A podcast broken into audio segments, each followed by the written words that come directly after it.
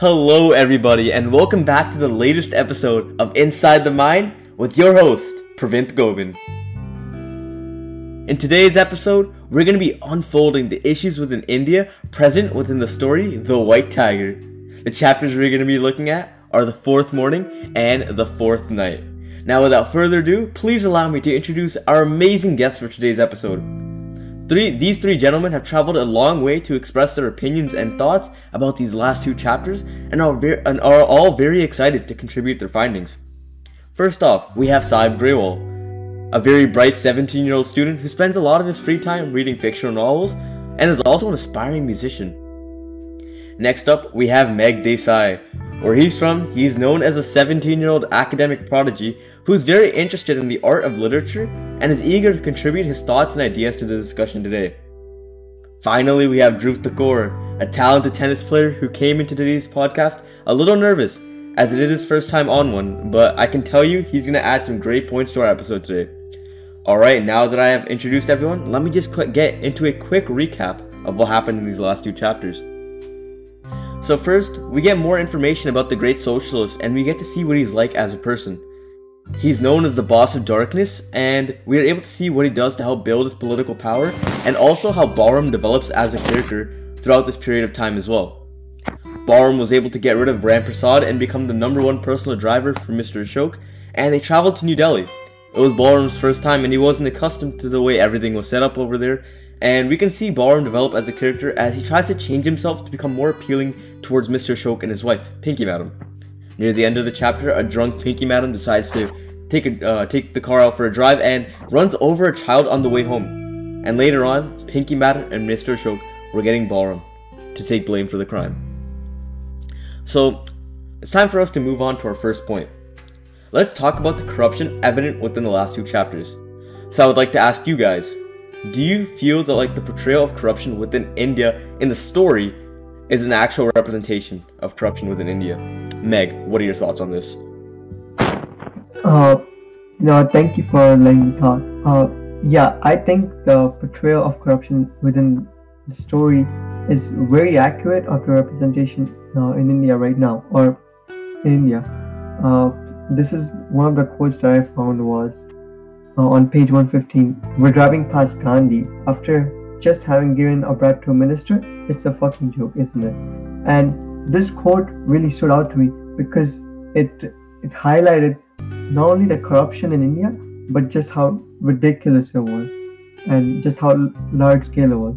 And when I connect this to the corruption that I've seen in India, uh, for example, when I was in India and I had to come for and I had to renew my passport just because just before I came to Canada, I had to go to the passport uh, place.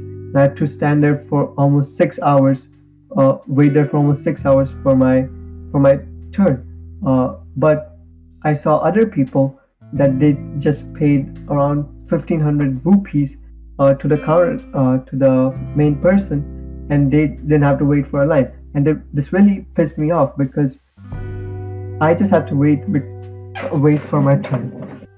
Another experience that I had was that my dad was, in fact, uh, he had a government job at, in India, and often he would get a lot of lot of people from companies bribing him uh, for uh, accepting a government contract.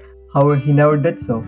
But when I was a child, around six, seven years, I was a child around six, seven years old.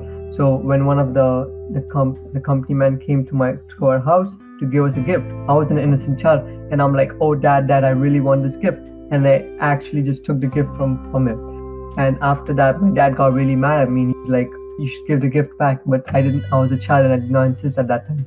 However, later he convinced me, and I gave the gift back, and I was really sad at that time. But now that I look back at this event, I realized that what my dad did was, was so important not taking a bribe from someone uh, and keeping his integrity. And it's very important because we, and then my dad explained to me why it was so important because everyone in, in India, or like most of his colleagues, were taking bribes at the time, but he decided not to do so.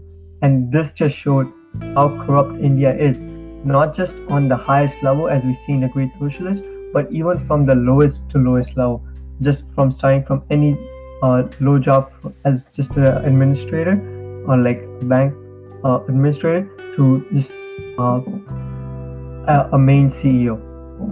So that's why the representation of, of corruption is very accurate.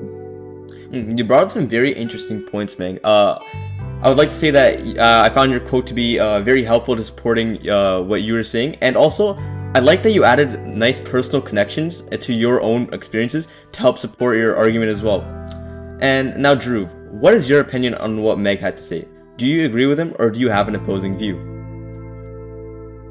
Um, I have to say I, I'd agree with Meg.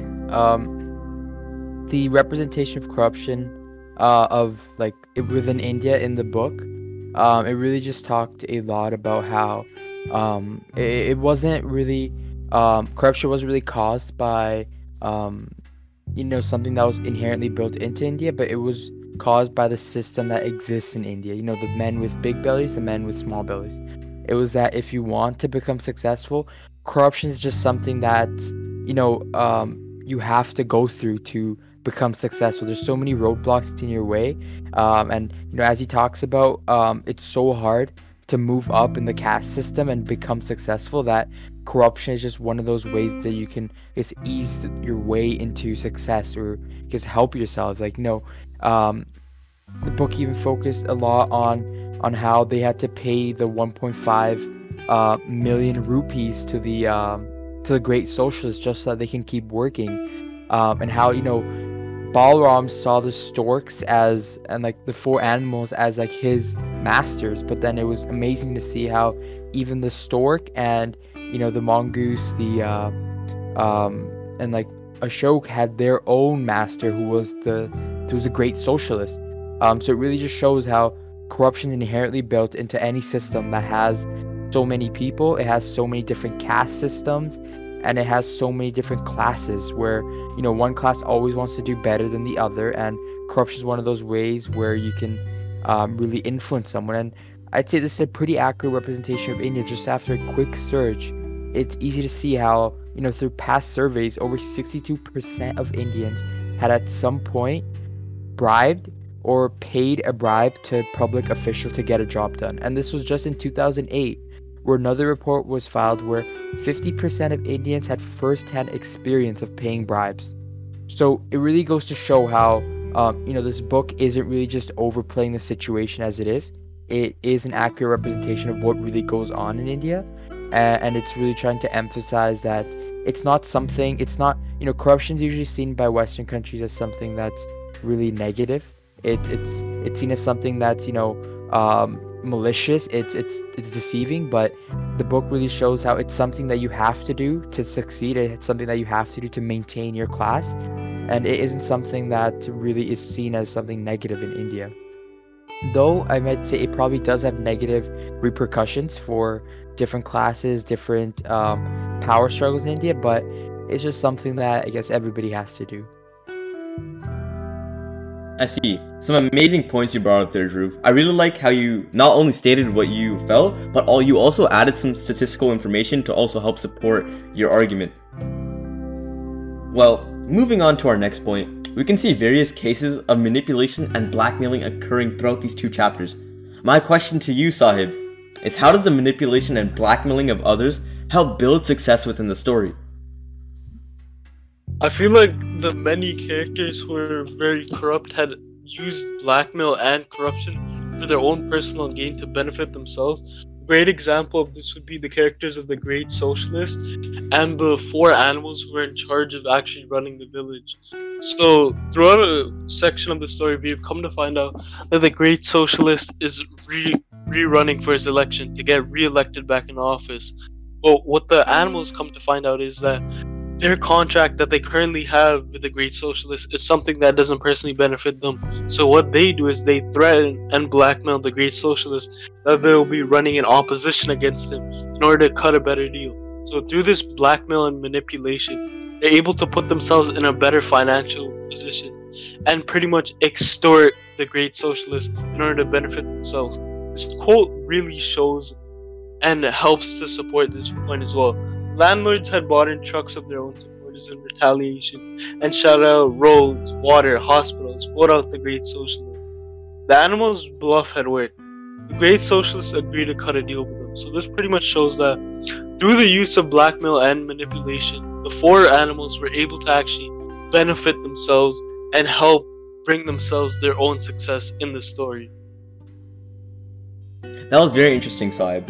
I would just like to talk about um two things actually. So first with like how you talked about with the um with the animals and how they extort people for money, and also how Balram became the number one driver due to him kind of exposing Ramprasad's true identity, and he kind of just took the job from him. So now I would just like to ask you again, Saib. Um, do you believe that in order to make it to the top of the ladder of success, you need to step on others to do so? I feel like it depends on where you're coming from because there are some instances where people do have to step on others and destroy their competition in order to become the most successful. There are also instances where this is not needed. So I feel like it heavily depends on the scenario. But since they are in India, which is a very corrupt place, and it's very, very difficult to get out of a low caste into a much higher societal ranking. I feel like in this specific scenario, there is a certain amount of corruption that you actually have to go in order to benefit yourself, which is pretty much seen through Balram and many of the characters actually. Where Balram pretty much had to blackmail and extort Ramprasad, the other driver, in order to become the main number one go-to driver. And he pretty much forced Ramprasad out of the position he was in through blackmail. Thank you, Saib, for uh, sharing those amazing points. Now, uh, Drew, you have heard what Saib had to say about this. What do you think? Uh, yeah, I'd have to say I agree with all of his points. You know, um, it's seen that manipulation and blackmail really does uh, build success within characters. You know, um, he talks about the bribes that they pay. Um, he even talks about how the drivers themselves, um, like there's a fight between them and how um, Balram is essentially forced to use his uh, to leverage his um, knowledge about the other driver being a Muslim, and he leverages it to his success. And there's also, you know, the manipulation blackmail at the end of the chapter where, uh, you know, he's he's sort of uh, manipulated into um, signing the document, which essentially states that he was the driver, which is completely false. And you know, the um, the the four animals or like his masters essentially blackmail him or sort of just manipulate him by sh- telling him that yeah, your grandmother agreed to this. This is like your duty. You should do this. Like they treat him like he's their family now. All of a sudden, even though like they've been treating him like a servant for, um, you know, the rest of the book. Um, but now all of a sudden he's just so valuable to them. And I think this, um, this, this really just shows how much. Um, every how much manipulation is built into like every single class system where everybody has to do whatever means possible to kind of succeed and manipulation blackmail is just one of those things that um, needs to be done Mm. I like uh, amazing points, Drew. By the way, and I'll just like to. Uh, I really liked how you brought up uh, stuff about how people in our society, um, they really need to like they need to use things to certain things to their advantage to help them succeed in life, and if that may be to uh, kind of you know step on others to do so, then um, then that's something that needs to be done in order to do so. But in some cases. So now moving on to our next point, I want to get into what people do when put in the p- position of power. So I'd like to ask you, Sahib, how do the authoritative figures within the story choose to use their power? I feel like the authoritative figures in this uh, story had chosen to use their power for their own personal gain, which is seen throughout the story and is usually seen in many corrupt countries such as India. A great example of this would be like many undeveloped countries that are actually run through dictatorship or very corrupt governments. So I feel like all of them had actually followed very similar lines along that, but to be very specific about which actual characters had used their power it would be present through the great socialist, Mr. Ashok, and the animals because they're all using their power to benefit themselves in many different ways. From the instances of the great socialist, he's using his power to rig elections and pretty much fearmonger the people out of voting and having a freedom of speech and being able to voice their opinion. So he's able to pretty much extort the civilians and take from them, which is very similar to what the animals also do which is extorting the civilians for their own personal and financial gain. But in Mr. Ashok's perspective, it was pretty different the way he used his power. He had used his power to pin Balram for a crime that he did not commit, so that Pinky Madam would be able to still be able to live her lavish and free life, where Balram would have to take the blame for the actions he did not commit. So I feel like there's a very different way that everyone had used their power, but they're all using it for the same thing at the end of the day, which is their own personal gain. And this quote really helps to support this fact. I looked at the paper pretending to read it, to read it again, and it began to shake in my hands. What I'm describing to you here is what happens to drivers in Delhi every day. Balram is pretty much describing what happens to drivers every single day, which is that they get wrongfully accused of their own actions, something they did not commit. So I feel like many of the authoritative figures use their own power for their own personal gain rather than the good as a society as a whole, which is present in many undeveloped countries such as India. Okay, so uh, you really like t- you talked about how um, those with power actually choose choose to use their power for, to, for their own benefit and not to actually help the society themselves. And uh, I really liked how you talked about that. So now I'd just like to ask you, uh, Meg, um, do you be- do you believe that the way characters use their power in the story can also be seen similar to how they use it in like how people in power in our society use power? Um, I, I, would- I would agree with that because most, especially in India, because a lot we have seen that politicians are never true to their word.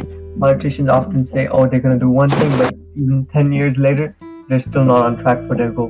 And we see the same uh, motto in, in the Great Socialist. The Great Socialist has been saying to get people out of darkness for I think he did around 15, 20 years that he's been running, and they have still not made any, and he has still not made any impact in that. And we're seeing that continue and continue over and over again. He is he continues to use his power for personal gains and to win the re-elections over and over again while making no impact for the community. And we're seeing that anyone who stands in his way is basically getting destroyed. And this is such a big problem in, in India, and especially in this story, is that there is no way to challenge him because he just has so much power. And to take him out of power, you need to vote against him, which you cannot because they, they're literally taking your votes away. You're getting beaten up for not being able to vote against him. And that's where I feel like the problem lies. The problem lies in not being able to change the position and change uh, the great socialist. So that's a big that's a big problem that I thought. Very interesting, Meg. I really liked how you kind of um, kind of uh, connected this story back to um, India and how uh, and it can kind of relate to society within India with how the politicians abuse their power and like with the voting, as you said, with how uh, even if people want to vote for who they would like to, um, you know, they get opposed by the uh, higher social class and they'll be getting beaten up, as you said, for the, just wanting to vote for who they believe uh, should win the election. So, Dhruv, you've heard what Meg had to say about how characters uh, use their power in our society. So, what do you think?